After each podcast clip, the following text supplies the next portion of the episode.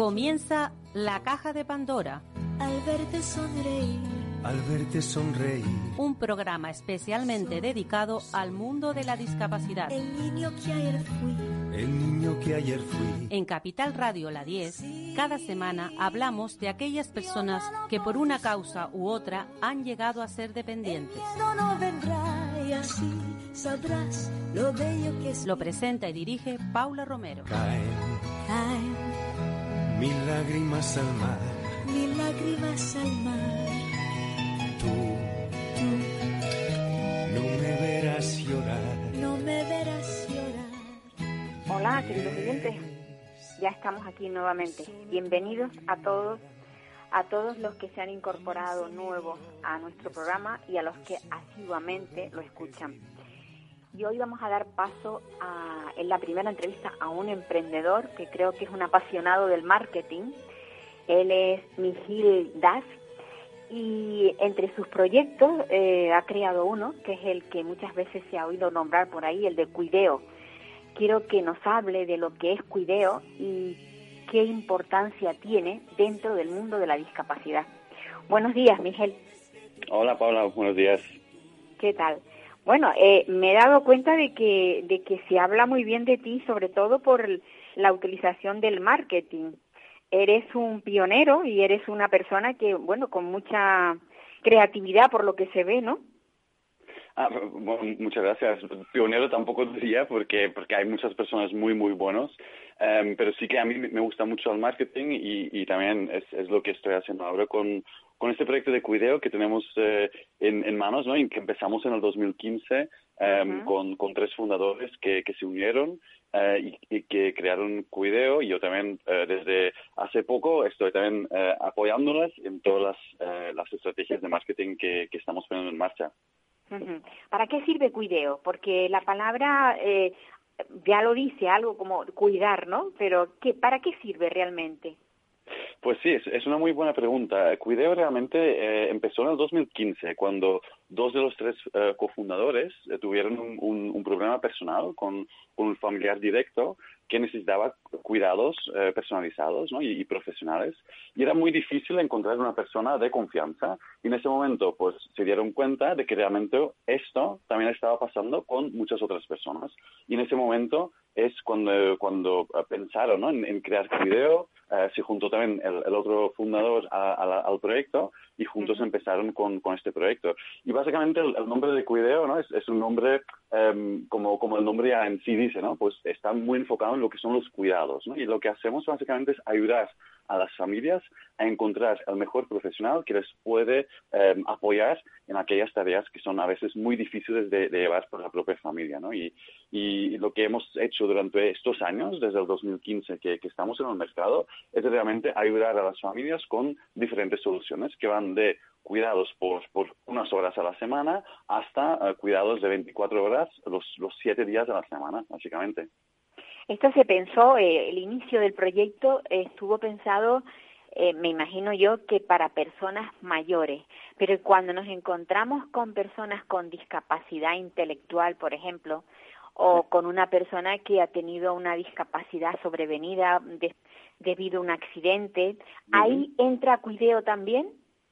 Sí, correcto, sí, sí, sí. Em, eh, sí que nos, nos enfocamos, ¿no? Sobre todo en lo que es el cuidado de personas mayores, pero ahí también, em, pues, pues, ¿no? Como, como sabemos que lamentablemente también, ¿no? Pues, pues, eh, los problemas mentales eh, y las, los, los, los, problemas, ¿no? De, eh, discapacitados y todo, pues también, ¿no? Pues eh, estos, esos retos que, que tienen las familias en ese sentido, pues también entran, entran ahí. Entonces sí que em, lo que hemos dicho, ¿no? Es en cuideo nos enfocamos en, lo que es ¿no? el, el cuidado de sobre todo personas mayores, pero obviamente, ¿no? Pues muchas veces esas personas mayores también em, están discapacitados o tienen problemas mentales, así que ahí también em, lo que hemos hecho es crear una base de datos de profesionales que puedan también dar ese apoyo específico que necesita esa familia, porque no es lo mismo ah, cuidar de una persona que tiene una discapacidad, pero mentalmente está, bien, que, por ejemplo, una persona que tiene una- un problema más, más difícil ¿no? a nivel cognitivo, donde sí que se necesitan cuidados más profesionales y, y más específicos durante todo el día, eh, los, los siete días de la semana. ¿En qué ámbito actúa? O sea, ¿es toda la, toda, toda la, eh, toda eh, la, la, nación o, o tenéis determinados lugares hasta donde no llegáis? ¿Cómo es la cosa? Sí, originalmente empezamos en, Barcelona directamente, ¿no? Porque ahí también es, donde viven los, los, tres fundadores de la empresa pero sí que nos, nos fuimos eh, eh, expandiendo porque también vimos que esto realmente es un problema no solo de, de las familias ¿no? de, Barcelona, no solo de uh, pues, uh, pues, pues uh, la península, pero también de, toda España en, en, general. ¿no? Y por eso también estamos actualmente um, en, en toda la península, en Baleares, pero también en Canarias, donde básicamente lo que, lo que hemos hecho es intentar encontrar los mejores profesionales, hacemos uh, un estudio muy uh, detallado ¿no? de, de, de, esas profesionales para que cuentan con las formaciones necesarias, para que cuentan con la experiencia necesaria que pide la familia. Y eso también entonces nos permite uh, adaptar nuestros servicios a, a, a, toda la gente que está en España. Y también desde pues hace unos meses um, hemos visto que, que, este modelo que hemos creado funciona muy bien porque realmente hay, hay lamentablemente, ¿no? Pues hay, hay mucha necesidad um, y funciona muy bien y por eso también hemos ido a, a, a Francia y ahora también estamos uh, abriendo con el mismo modelo y con el mismo nombre uh, también la, la, parte de Cuideo Francia. Uh -huh. Bueno, esto es una iniciativa privada, pero -huh. los temas sociales ya sabemos que cuando hay un problema social siempre también hay un problema económico. Entonces, eh, Cuideo puede gestionar con, con las administraciones, eh, por ejemplo, ayudas sociales para las personas que necesitan ese cuidado. Imaginemos, ¿no? alguien que accede a Cuideo, pero que no les llega su renta para poder pagar lo que Cuideo eh, eh, pues ofrece. Uh -huh. eh, Cuideo puede a través de, de organismos eh, o sea, por lo menos un copago o algo así para que esa persona esté atendida o eso no lo, no lo contempla la empresa? Sí, eso también es, una muy buena pregunta. Um, sí que lo que lo que hacemos ¿no? en, en, Cuideo es, nosotros ayudamos a las familias ¿no? a, poner en contacto la familia con el cuidador.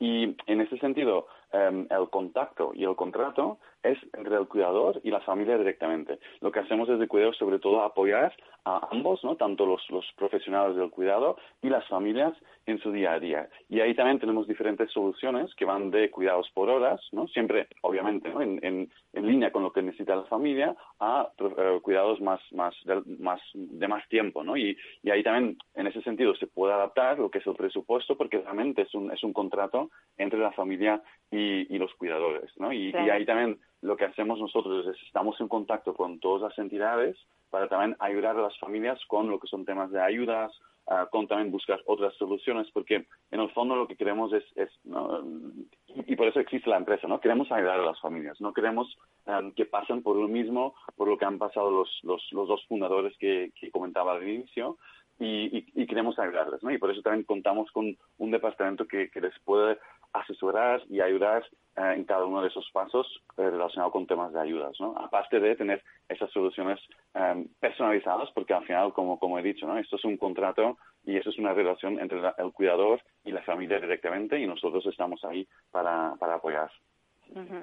Hombre, está claro que el tema de la discapacidad y la dependencia en general, porque nos hacemos mayores y siempre vamos a necesitar a alguien que nos ayude, nos acompañe o nos apoye sencillamente el, el acudir al médico. Hay 20.000 cosas que, el, que la persona dependiente necesita. Eh, me imagino que esta, esta empresa ha venido a, a, a, a, bueno, a ocupar ese vacío, digamos, que había dentro del mundo de, de, de la discapacidad, ¿no?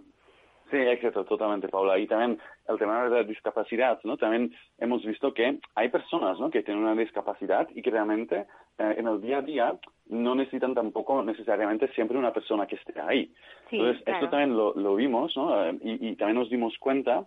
Lo que hemos hecho uh, hace poco es también pensar, ¿no? En, en esas personas que, que están bien, pero que también de vez en cuando les va bien tener ahí un apoyo sobre todo mental, ¿no? De saber que, que si necesitan ayuda, hay alguien ahí. Y por eso también hace justo, pues hace un mes, hemos creado un, un, nuevo producto, um, una nueva solución que, que, que, básicamente viene también a solucionar un poco lo que tú comentabas, ¿no? Ese, ese vacío que, que a veces hay. Y se llama Cuidado Assist, básicamente es un dispositivo de teleasistencia que tú puedes llevar siempre contigo, detecta caídas y tiene un botón muy grande de ayuda. Pulsas el botón y eh, pues automáticamente se conecta con el centro de atención al cliente y ahí siempre hay una persona los 24 horas del día para también escuchar qué, qué pueda estar pasando, ¿no? Y ahí también se activan los eh, servicios de emergencia si hace falta o también pues si la persona se siente solo o pues necesita hablar, pues también puede pulsar el botón y en ese momento también se conecta con, con el servicio de atención al cliente y también, ¿no? Pues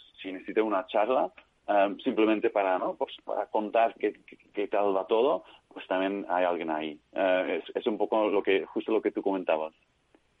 Bueno, pues está claro que Cuideo puede resolver muchos problemas eh, en esta sociedad en la que cada vez somos se van haciendo mayores las personas porque al tener una al ser más longevos tendremos también más problemas. Alguien dijo, Mijil sabe convertir un problema en una solución creativa. Espero que ah, así sea. bueno, pues Mijil, me alegro mucho de que hayas querido entrar en nuestro programa. Y, sobre, y te deseo muchos éxitos, sobre todo que Cuideo sea el apoyo y el soporte de muchas familias que lo necesitan.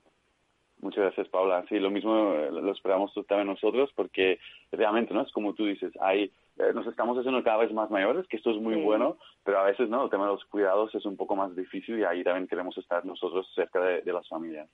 Pues sí sobre todo en una sociedad donde todo el mundo trabaja, bueno, todo el mundo trabaja, todo el que tiene trabajo también es verdad. también, también. Pero sí, que ya las familias tienen otra estructura que no es como la de antes y que hace falta ese apoyo, ese apoyo, aunque sea externo, pero un apoyo además eh, que sea con un cuidado exquisito y con profesionales que, que lo hagan bien. Totalmente.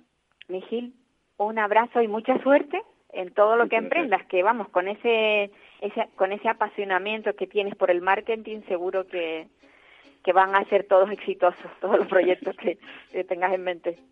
Muchas gracias. Pues nada, ya sabemos lo que es Cuideo. Cuideo que lo hemos oído, oído muchísimas veces, lo hemos visto porque, bueno, hay hay mucha propaganda, hay mucha mucha mucho marketing sobre sobre esta empresa que, que como ya hemos visto, pues trata de ayudar a las familias que tienen problemas de dependiente, porque como decía anteriormente, mm, cada día somos más longevos y también tenemos, pues lógicamente por la edad, pues más, más problemas. Y ahora quiero que no se aparten del receptor porque seguimos aquí y vamos a hablar con, con la abogada Josefina García Lorente, eh, sobre algo que recientemente se ha modificado, que es la ley sobre la incapacitación de personas con discapacidad. Creo que es un tema muy interesante y no solamente interesante, muy necesario para poder estar al día y conocer cuáles son la, la cómo se mueve la ley en tema en el tema de la de las incapacitaciones, porque tener una discapacidad es una cosa y estar incapacitado es, es otra. Las incapacitaciones legales no tienen nada que ver con que te den digamos la, la, la incapacidad pues por, porque realmente lo necesitas a través de un equipo multidisciplinar la incapacitación es otra cosa distinta es algo que te concede o que te da mediante la ley en, en los juzgados y por eso quería contactar con, con Josefina García Lorente porque ella bueno pues conoce el tema buenos días Josefina Buenos días, Paula, pero Josefina no, Josefa. Ay, Josefa, por Dios, perdóname. No, no, no te preocupes, no pasa No sé por qué yo quería cambiarte el nombre. no sé, sería por porque tienes alguna otra Josefina. Pues sí, pues mira, es que conozco a, dos o tres Josefinas. No sé, por, te he querido cambiar por una de ellas. Pues no, nos quedamos con Josefa y en cualquier caso, eh, o sea, digamos que entre grupo de conocidos y amigos me conocen como Pepa, que también puedes utilizarlo. También, pues sí, Pepa también. Es como más cercano, ¿no? No sé. O, más pequeño. bueno, los diminutivos siempre, los diminutivos siempre son, pues, como más cercanos, como más cariñosos. Eso, es. Lo, lo, bueno, lo, fundamental es que, bueno, de alguna manera estamos en este momento conectados. Bueno, los apellidos han sido correctos, García Lorente y no me he confundido. Eh, sí, esos son correctos, no hay ningún problema.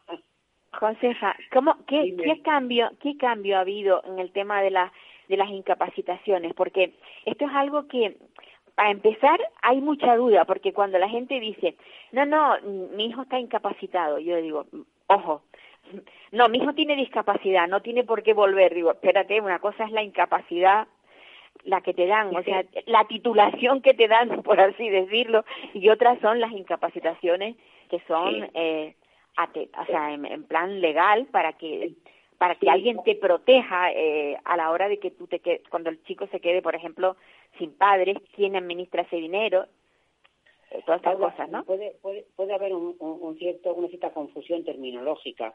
Sí, ¿verdad? En la medida en que el concepto se utiliza en diferentes ámbitos jurídicos.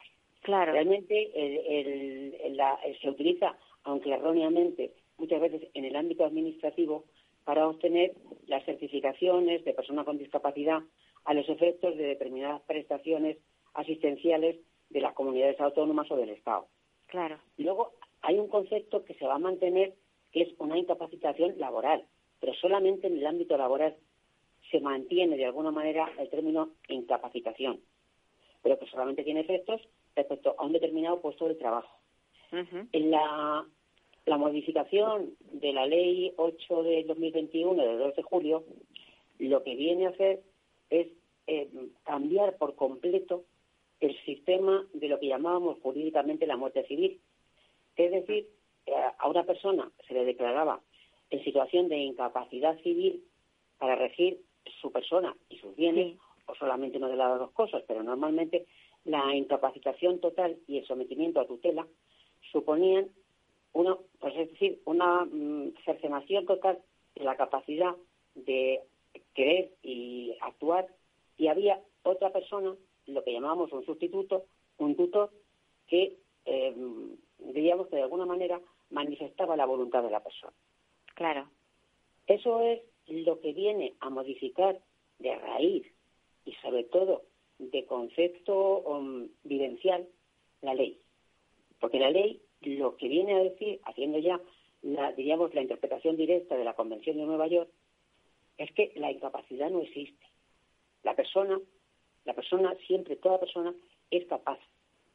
Lo que pasa es que para desarrollar esa capacidad, en algunos momentos o en algunas actuaciones, necesita una, digamos, lo que llama la ley, un apoyo. Un apoyo, ajá. un apoyo. Entonces, hemos pasado del término global de sustituir la voluntad de la persona por irnos a un sistema de apoyos, donde la persona, aunque tenga una discapacidad del tipo que sea, tiene opinión. Y lo que tiene que tener mm, primacía, preferencia por encima de todos, es su voluntad y sus preferencias. Claro, que nos claro. Puede, que, nos puede costar entender que como una persona mm, que tiene algunas dificultades para comunicarse va a tener voluntad y preferencias, porque es persona y todos lo tenemos. Entonces, claro. que, Esto, esto, ¿cómo lo extrapolamos a una persona que, por ejemplo, vamos a ir al caso más, más eh, difícil, una persona con autismo que no tiene lenguaje. ¿Cómo, cómo se comunica esa persona para, para decir yo quiero administrar mis bienes de esta manera? Yo no quiero que me vendan mi casa, yo no quiero que me que me mm, encierren en un centro, yo no quiero. ¿Cómo, ¿Cómo lo conseguimos? ¿Cómo lo conseguimos? conociéndola, conociéndola, sabiendo cuáles son sus, sus preferencias en otro montón de cosas. Porque esa persona mm, le hemos comprado un vestido, le hemos comprado unos pantalones, le hemos comprado zapatillas. Y de alguna manera ha expresado qué es lo que prefiere de todos esos bienes. Entonces es complicado, hay que acercarse, hay que tener proximidad y acercarnos a esa persona con un lenguaje aprendido, sino dejar que eh, probablemente su entorno nos comunique cómo se, cómo se comunica con el exterior. Y de esa manera intentar acercarnos a, a, esa, a, esa persona. Porque evidentemente si me estás hablando de un autismo, un autismo tiene comunicación con su entorno, tiene comunicación en el centro en el que está. Hay que aprender simplemente, hay que, mm, diríamos, buscar esa, esa interlocución que nos permita conocer qué es lo que quiere. Porque evidentemente voluntad tiene y preferencias también. O sea que podemos decir, podemos decir que con este cambio eh, las personas con discapacidad eh, están más libres.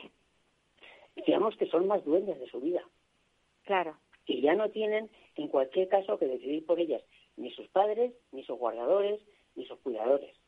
Decir que seguramente cuando le, le designemos o judicialmente se le destine el apoyo que precisan, a lo mejor son las mismas personas las que van a ejercerlo, pero con unos, con unos contenidos determinados y en función de lo que diga el juez. No, no es aquello de decir, necesita una ayuda de tercero, lo lleva al juzgado y lo declaran incapaz para todo. No, la, la incapacidad como concepto y como situación jurídica ha desaparecido. Y es cierto que hay algunas situaciones en las que se necesita un apoyo más profundo, pero van a ser, mm, digamos, las, las excepcionales, no como ahora, que cuando hacías una graduación de las capacidades que tiene la persona y que podía hacer, era eso era la excepción y la, la, digamos que la norma general era dictar una sentencia de incapacitación, incapacitación absoluta. claro. Ahora ese apoyo mm, intenso será la excepción. O sea que ahora mismo todas las personas que tienen la incapacitación que tenía anteriormente ya eso está anulado. No, no, no, tampoco tampoco eh, es tan radical ni funciona de esa manera. Ahí ya tenemos un plazo de tres años desde el 3 de, septiembre, perdón, que entra en vigor la norma, para revisar todos los procedimientos que ya están con una resolución judicial. Todos esos hay que revisarlos en el plazo de tres años. Y se puede hacer la revisión bien directamente, o sea, de oficio por el juzgado, por la fiscalía o por la persona interesada o cualquier persona que conozca la situación y considere que hay un interés legítimo en modificar esa condición de la persona. No, no, automáticamente no, es que no hay, digamos, que no hay infraestructura suficiente para que los juzgados lo puedan hacer automáticamente. Claro, o sea que esto va a ser lento. Sí, sí, por, desgracia va a ser lento, pero sí que es cierto que, bueno, de, de, alguna manera, aunque tengan esa situación de incapacidad total, eh, pues en la medida en que eh, la persona, si tiene otras facultades diferentes o sus cuidadores quieren hacer valer la situación diferente, van a poder hacerlo invocando la nueva ley.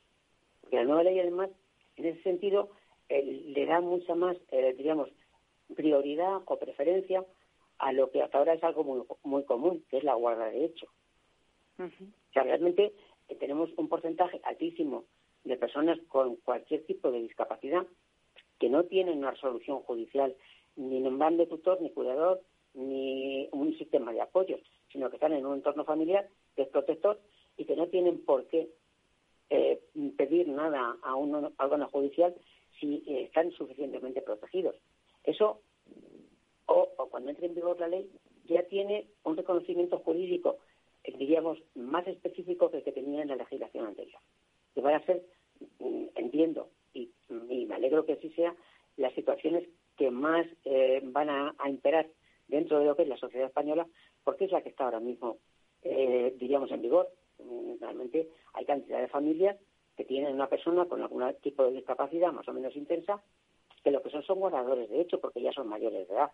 Sí. Ahí también, eh, Paula, dejar claro que, que lo que era la tutela o lo que es las figuras nuevas del, de la ley a partir de, septiembre es que la tutela era relegada para los menores de edad que no tengan eh, una persona mm, que ejerza la patria potestad y también los menores emancipados.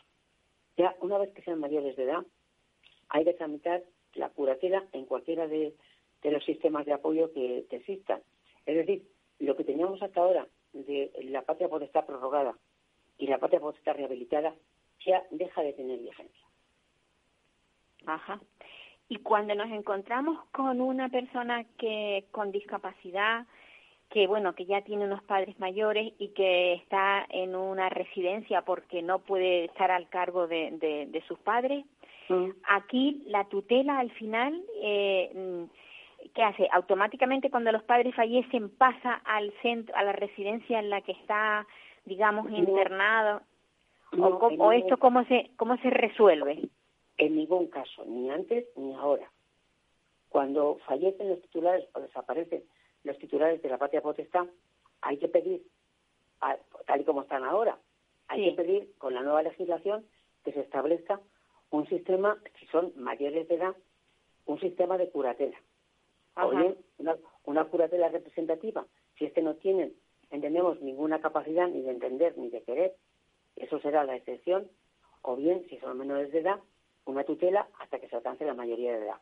Pero tiene que ser el órgano judicial, a través de los diferentes procedimientos que, eh, genera la, legislación que también se ha modificado, tiene que ser el órgano judicial el que decida quién y cómo es el nuevo, el nuevo representante legal, o bien en su integridad, o bien por el sistema de apoyos. Nunca automáticamente. Bueno, pues por lo menos ya ya nos ha quedado bastante claro todo todo esto.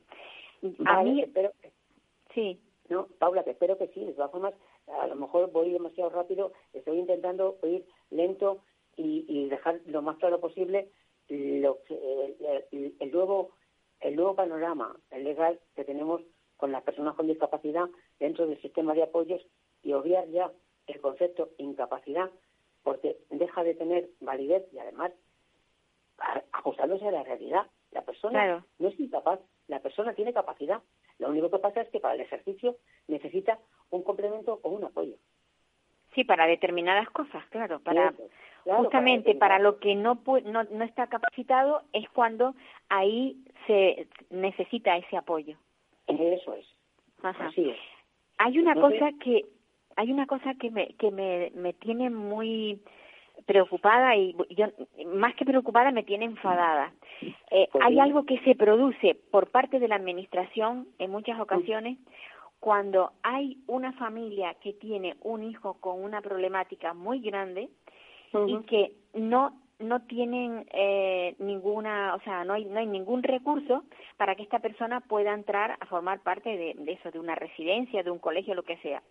Y entonces la condición sine qua non para que esta persona pudiera tener una plaza es dar en abandono a ese chico, a ese menor, y que sea la propia administración la que tutele. Eso, eso no es perverso. Eso no, pero eso no, eso no está en la nueva ley. Eso es una perversión de la práctica que se ha llevado a cabo, que se ha llevado a cabo en algunas, en algunas administraciones como una forma de obligar a la administración a que se haga cargo, por lo menos, de unas necesidades básicas que la familia o el entorno no puede cubrir. Pero eso no tiene un contenido legal.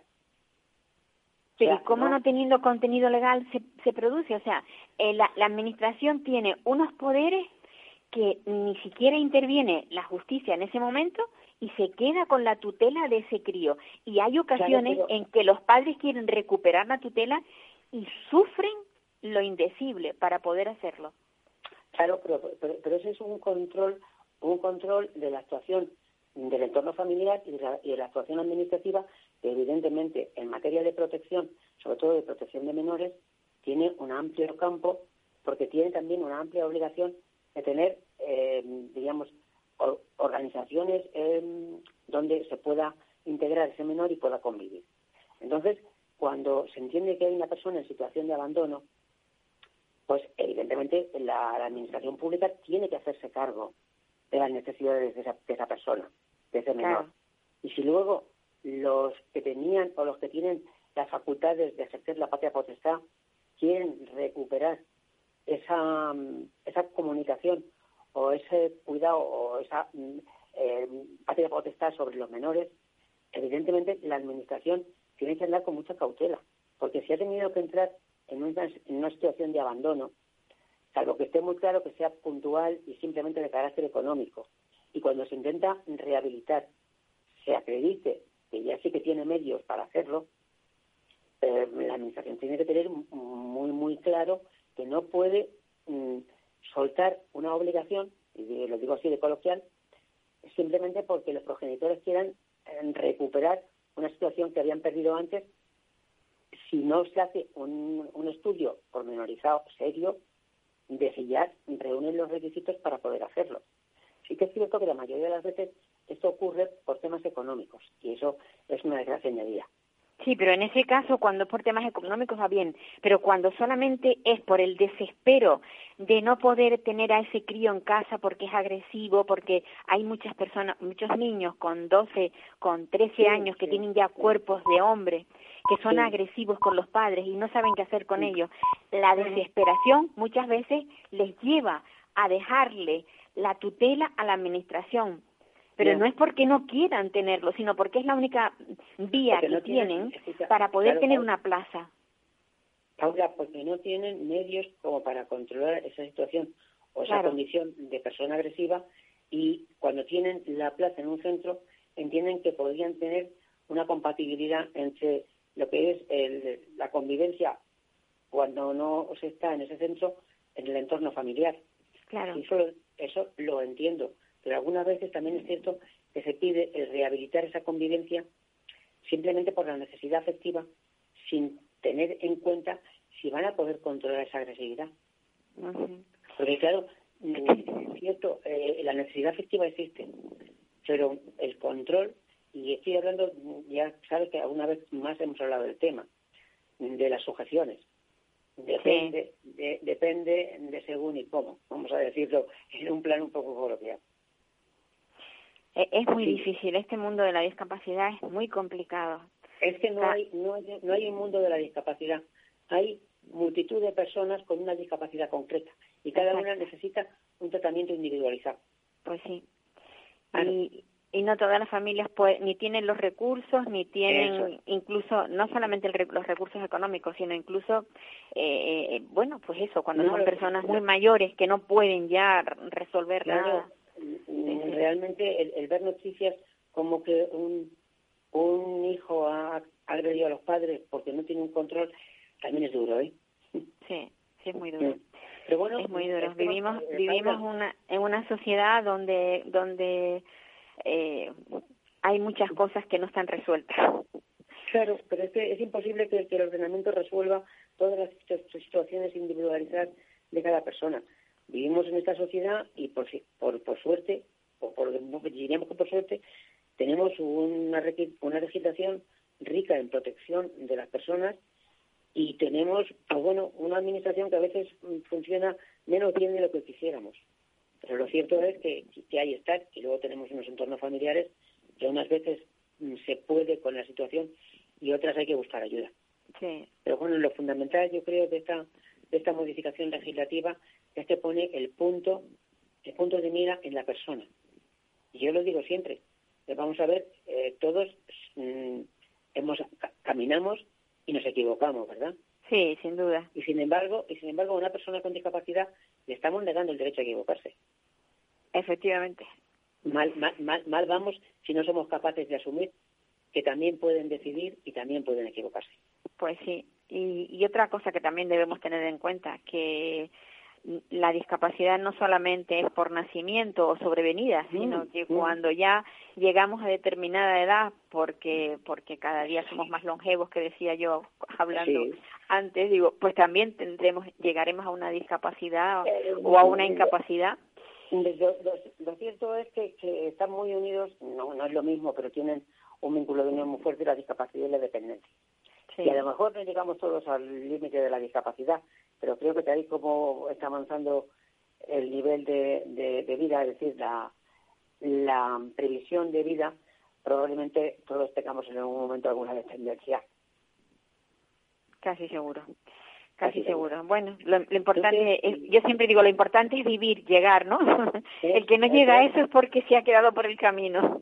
Efectivamente, efectivamente, yo creo que si llegas es porque estás ahí y entonces lo único que necesitas es a lo mejor una serie de cuidados del entorno, evidentemente pues será el entorno familiar, el entorno de convivencia y la administración. Es alguien que también es responsable del nivel de, vida y de comunicación de, las personas. Pepa, muchas gracias por, por salir en nuestro programa, porque necesitamos siempre voces que, que, que sepan más que nosotros para que nos, nos den esa, bueno, esa forma de entender, ¿no? De, Es simplemente una aproximación a la norma que todavía no ha entrado en vigor y que necesita mucho desarrollo todavía. O sea, que aún, aún está en ciernes, o sea, no no está totalmente desarrollada. está, aprobada. sí. aprobada por el Parlamento, pero tiene un periodo que lo que llamamos de vacación legislativa, Ajá. que la, aplicación práctica empieza el 3 de septiembre. Vale, bueno, pues ya sabemos nosotros a partir de cuándo tendremos que empezar a abrir los oídos para escuchar, ¿no? ¿Qué es lo que pasa? ¿Cómo se está? Los que tendréis, los que tenéis hijos y tenéis o rehabilitación o prórroga de la patria potestad, a partir de esa fecha podéis pensar que tenéis que pedir al juzgado una modificación y una modificación en el sentido de pedir un sistema de apoyos a través de una curatela. Ajá. Pues eso. Bueno, pues que quede, que quede muy claro qué es lo que tendremos que hacer. Pepa, un abrazo fuerte. Un abrazo, Paula. Cuídate mucho y muchísimas gracias por estar ahí. A ti, a ti, para lo que necesites. Hasta luego. Vale. Pues bueno, yo tenía muchas dudas sobre el tema de, de, los cambios que se habían producido en esta en esta ley. Ya Josefa nos ha abierto un poco los ojos a la realidad, a lo que a lo que bueno, que ya decía que en septiembre será cuando cuando tendremos ya todo resuelto y, y empezaremos a ver a que las personas que tienen pues hijos a sus cargos que que tengan discapacidad, pues habrá que ir a modificar un poco el, la forma en la que están, digamos, tipificados como, como incapacitados. Y ahora vamos a ver si conseguimos hablar, porque yo estoy mandándole mensajes, estoy aquí y estoy mandándole mensajes a Araceli Rodríguez. Araceli Rodríguez, que es una, una luchadora muy grande, una mujer que tiene un hijo con, con una discapacidad una discapacidad psíquica y física. Y, ya digo, es una luchadora enorme. Yo ah, la admiro muchísimo, que ha tenido también ahora un, grave problema, porque su pareja también ha tenido y tiene una discapacidad. Y a ver cómo esta mujer, con por mucha fuerza que tenga, ya el cuerpo no le da. Araceli, hola. Hola, buenos días, Paula. Buenas tardes ya. Araceli, mmm, bueno, eh, hemos hablado muchas veces de tu hijo, de cómo luchas, de cómo trabajas con él, de cómo, de cómo está, pero es que ahora se te ha venido el mundo encima porque tenías una persona que te echaba una manita con, con tu hijo, que era tu pareja, y, y ahora tu pareja está mm, para que le echen manitas a él, ¿no? Mi pareja ahora mismo está en un socio sanitario eh, después de un tercer ictus y con Parkinson y demás o sea que sí, que se me, se me ha aliviado parda y ha sido pues un tiempo, pues un par de meses donde no he visto la luz al final del túnel, la verdad. ha sido todo muy junto. Cierra en el centro de mi hijo, eh, que está en calidad de externo. O sea, ha sido muchas muchas cosas juntas. Eh, Leo, Leo, que es como se llama tu pareja, eh, él, él te apoyaba con, con, con tu hijo, ¿no? Con, cuando tu chico. Sí, sí, cuando él llegó hace 14 años, eh, colaboraba, vamos, desde luego más que el padre seguro, de la criatura. Y bueno, era una persona que se movía muchísimo. Muy activa. Eh, sí, sí, muy súper activa. Eh, se la pasaba arreglando ordenadores, eh, vamos, no le costaba, no se le caían los anillos por poner una lavadora, fregar el piso. Era una persona muy activa. Llegó un ictus que no le dejó secuela. El primer ictus no le dejó secuela porque lo pillé rápido. eh, después empezaron a notarse pequeñas lagunas, pero claro, también tenía que contemplar la edad que tenía. Ahora mismo tiene 75, pues tenía 60 y largo, pues lo asociaste a eso y que yo también tengo mis lagunas porque va siempre como un amor. Llegó el triple bypass, llegó un segundo ictus y ya las lagunas fueron inmensas. Casi se va a un barranco con el coche. Me porque él conducía, él conducía, ¿no? A pesar de haber dado el primer ictus, él conducía. Sí, sí, pero empecé a notarle también despistes en la carretera. O sea, él él se orientaba muy bien con las direcciones. Yo soy una negada, ¿no? Yo doy 20 vueltas con el coche y llego a puesto. Pero él tenía mucha retentiva en eso de las direcciones. Y empecé a notar un par de cosillas. Y digo, mmm, bueno, me está gustando. Y ya después lo siguiente, que ahí se acabó el conducir, fue estar 17 horas perdido en, algún punto de la isla sin saber dónde estaba. Tal me decía que no veía nada alrededor, él no sabía dónde estaba y solo recordaba un letrero que ponía darse una pesquera y después a partir de ella no recordaba más nada. Ay, Dios mío. El coche hubo que sacarlo, que el coche, bueno, me daba igual, con una pluma porque ninguna grúa normal podía retirarlo de, del borde de un barranco inmensísimo. Y él sentado dentro, tranquilito. Qué miedo, qué miedo, qué miedo. Sí, fueron 17 horas que no se las deseo a nadie. Pues sí.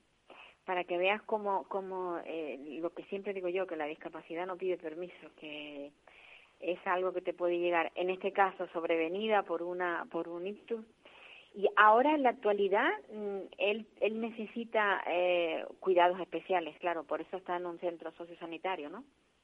Eh, sí, tienen que controlar la medicación. Nunca lo había visto un psiquiatra.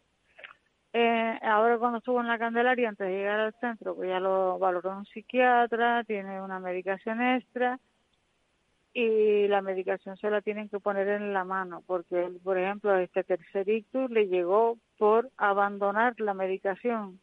Mm. Le cambió el carácter, se volvió agrio, ácido, o sea, no de levantar la mano. Lo típico de las personas con discapacidad mental que se vuelven agresivas porque saben que algo les pasa pero no entienden el qué. Sí y, a veces se dan cuenta de que de, lo que tienen y lo, lo veían fase pensante, pues a lo mejor echado en la cama mirando al techo y sabía que previo pues había gritado, había golpeado una puerta y se daba cuenta y entonces se sentía mal, sentía mal, malísimo. Sí, por lo que había pasado. Ahora mismo la, la única alternativa es esa, el, el tenerlo ahí y bueno, te comunicas con él, o sea, él tiene la suficiente, digamos, destreza, o sea, a nivel cognitivo es capaz de llamar por teléfono, de... ¿O cómo, sí, sí, se encuentra? Él, hombre, la medicación controlada, la comida controlada, eh, las salidas son con compañía, las salidas fuera del centro son con compañía, pero el tema de, por ejemplo, las redes sociales la sigue controlando, hace videoconferencias con los hermanos que tienen en Alemania, eh, o sea, puede descuelgar el teléfono, sabe, o sea, no, no se ha olvidado esa parte, no se ha olvidado. o sea, no está tan, tan mal siempre que esté supervisada su medicación, su alimentación y algo de terapia. Sí es cierto que el Parkinson le ha limitado un poco la pierna derecha y camina inestable también, con lo cual ha tenido varias caídas. Claro, claro. Bueno, Araceli, no sé qué decirte porque la verdad es que se ha venido todo junto. Sí, no, vamos a soñar. soñar es gratis. Que después de una etapa así tan tan complicada, pues vendrá algo de alegría para para una, para uno no para todos. Se acaba la pandemia, volveremos a hacer lo de antes y asumiremos que la discapacidad la tenemos y lidiamos con ella. Pues sí, no, y además tú eres tú eres una una auténtica jabata. Sabes lidiar con ella y luchar, vamos, hasta hasta el máximo. Bueno, Paula, pues, a ver, casi, casi seguro que el 99%, voy a dejar un uno de margen, de las personas que tenemos la discapacidad cerquita o en nuestro cuerpo, luchamos hasta, que ya no podemos más. Pues sí, bueno, no, no, no todo el mundo es así, pero, pero sí, hay muchos, como dices tú, hay un porcentaje muy elevado. Aquello de que, bueno, cuando se tiene una cruz se aprende a llevarla.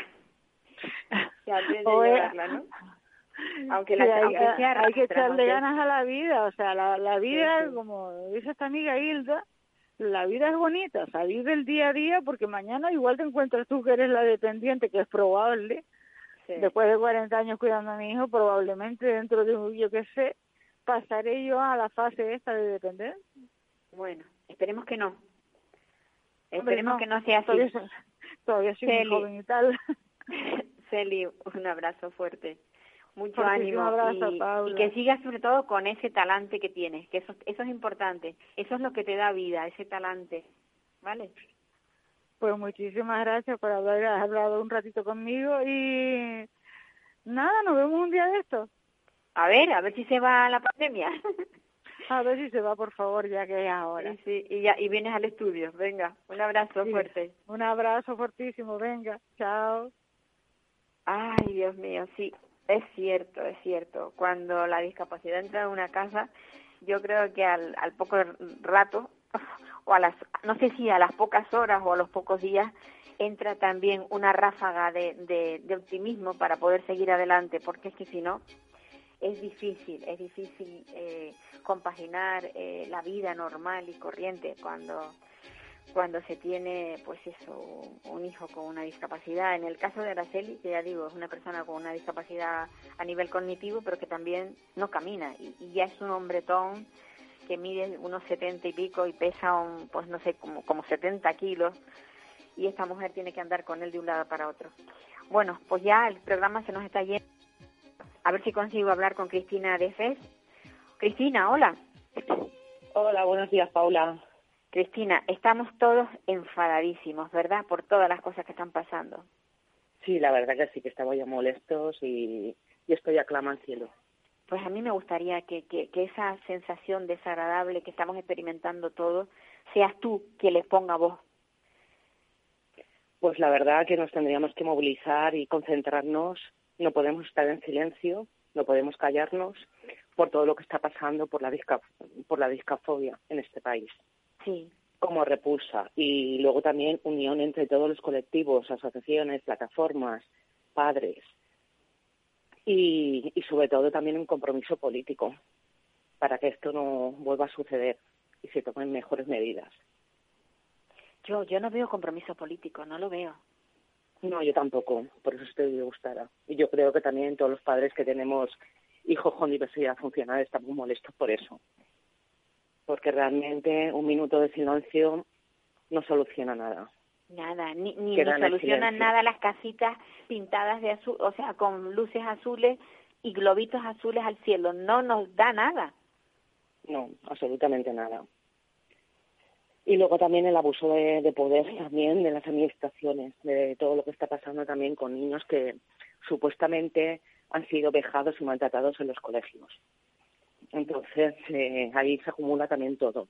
Si no protegemos a nuestros hijos y damos la cara por ellos, no sé quién lo va a hacer. Exacto, tienes razón. y luego yo creo que también se tenía que hacer, Paula, pues cursos de formación de diversidad funcional a funcionarios del Estado, porque realmente a veces tampoco saben cómo tratarlos. Hay muchos profesionales buenos, pero ¿sabes qué pasa? Que también les falta una cosa que yo mm, eh, a menudo suelo decir, les falta empatía. ¿De qué sirve que tú tengas todos los conocimientos, que hayas hecho la carrera, que hayas aprobado las oposiciones, si después eres incapaz de ponerte en el lugar de esa persona que ahora mismo no sabe cómo comunicarse contigo? Y tú te enfrentas con esa persona que tiene una capacidad inferior a la tuya. Es, tremendo. Es que es algo pasa, Paula, que ellos tampoco se saben expresar de la manera que lo hacemos nosotros. Algunos, algunos no tienen lenguaje. Por ejemplo, mi hijo pero lo expresan de diferente forma. No queriendo ir al colegio, teniendo pesadillas por la noche, y ellos te lo dicen de otra manera que no, que no es la misma que la que podemos expresar nosotros, pero sí que lo dicen. Claro, claro. Lo que pasa que no nos damos cuenta hasta que pasa algo muy grave. Sí, como los casos estos últimos que han habido en, en Extremadura y en, y en Sevilla, de esos de esas dos niñas que han sido maltratadas. Sí. Sí, Paula, también en el caso de Getafe, también con otro niño con autismo. Sí, lo que pasa es que tampoco nos, aquí no nos unimos entre todas las plataformas, asociaciones, colectivos. Teníamos que salir a la calle y concentrarnos ya de modo de repulsa. Aquí todo está basando en, en ideología de, de, género y de colectivos. Aquí somos todas personas, da igual la condición que tengas. El resultado, que han, habido casos de violaciones, de maltratos, de, en estos casos que han salido ya últimos, eh, Isaac también por el tema de que tiene Asperger. Tener un Asperger, sí, sí. Y ha terminado, chico joven, también lo ha terminado. La verdad que algo tenemos que hacer entre todos, unión entre todos. Yo no sé si estos, estos actos que no que no lo podemos contemplar como bienvenido. No, yo, yo no sé cuál es tu opinión, pero yo creo que la sociedad está muy alejada de la realidad del mundo de la discapacidad. Pues sí, muy alejada. Y, lo importante es también, como siempre, yo lucharé por la inclusión, porque si realmente vemos al diferente, porque el diferente no ha estado con, con los mismos con los mismos niños que, que han estado en el colegio, eso también repercute en la sociedad aparte de formación, eh, concienciación y todo lo demás, y visibilidad. Pero si nos sacamos estos casos a la palestra, nunca vamos a asistir. Realmente somos invisibles, es que tampoco somos eh, ciudadanos ni siquiera de segunda. Y ahí es donde tenemos que actuar todos, padres, colectivos, representantes de plataformas y todos los demás. Aparte de estar molesto, no, puedes, no hace falta que tengas un hijo con autismo para solidar, solidar eh, sí, ser solidarios con, con, ser solidarios con ellos, me salía me trabado. Sí, no, no te preocupes. Yo, yo pienso que, mm, bueno, este programa nuestro, que, que es un programa semanal, si tuviéramos más programas a nivel nacional, que casi todas las emisoras tuvieran un programa como el nuestro, de la misma manera que hay un programa de fútbol, de deportes, de no sé, o sea, es que tenemos que hablar más de la discapacidad, porque está ahí, no es algo que ocurre una vez cada no sé cuántos años, es diario. Pues sí, porque somos parte de esta sociedad. Claro. Y luego también, Paula, leyes justas y equitativas, amparadas también, muchos dicen del artículo 14 de la Constitución española, que todos los españoles somos iguales ante, ante la ley, y luego la verdad que queda muy bonito, pero aquí siempre el apartado del tema de discapacidad, que también lo, incluye en el artículo 14 de la Constitución, luego eh, realmente hay una desigualdad y una, y una desprotección total. Estamos totalmente desamparados. Total, total. Y bueno, y, y luego aparte, Paula, que el maltrato es maltrato, da igual quien lo ejerza.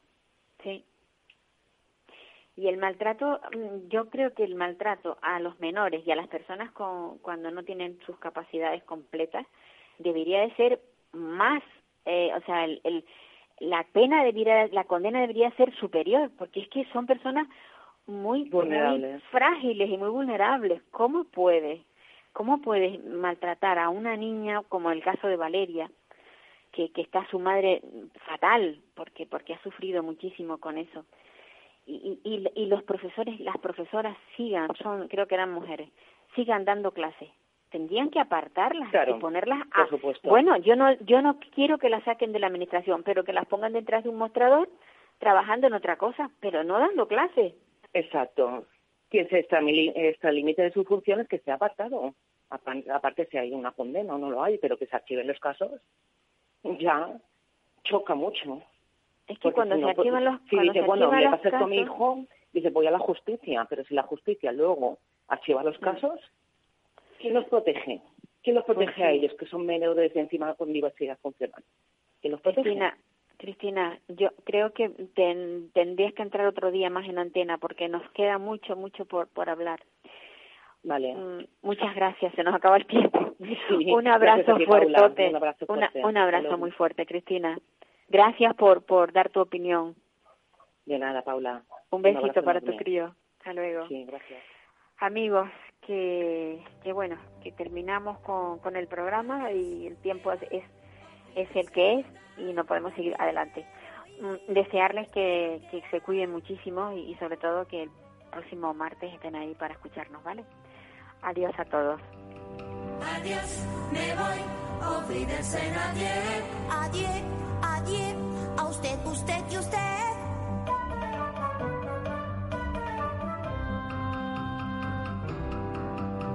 Adiós, me voy, a fin el señor Juan. Me voy, si hoy por fin pruebo el champán. ¿Puedo? No.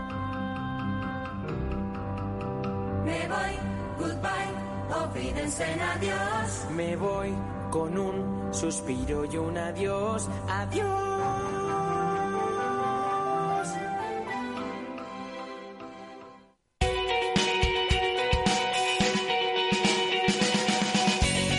Capital Radio. Música y mercados.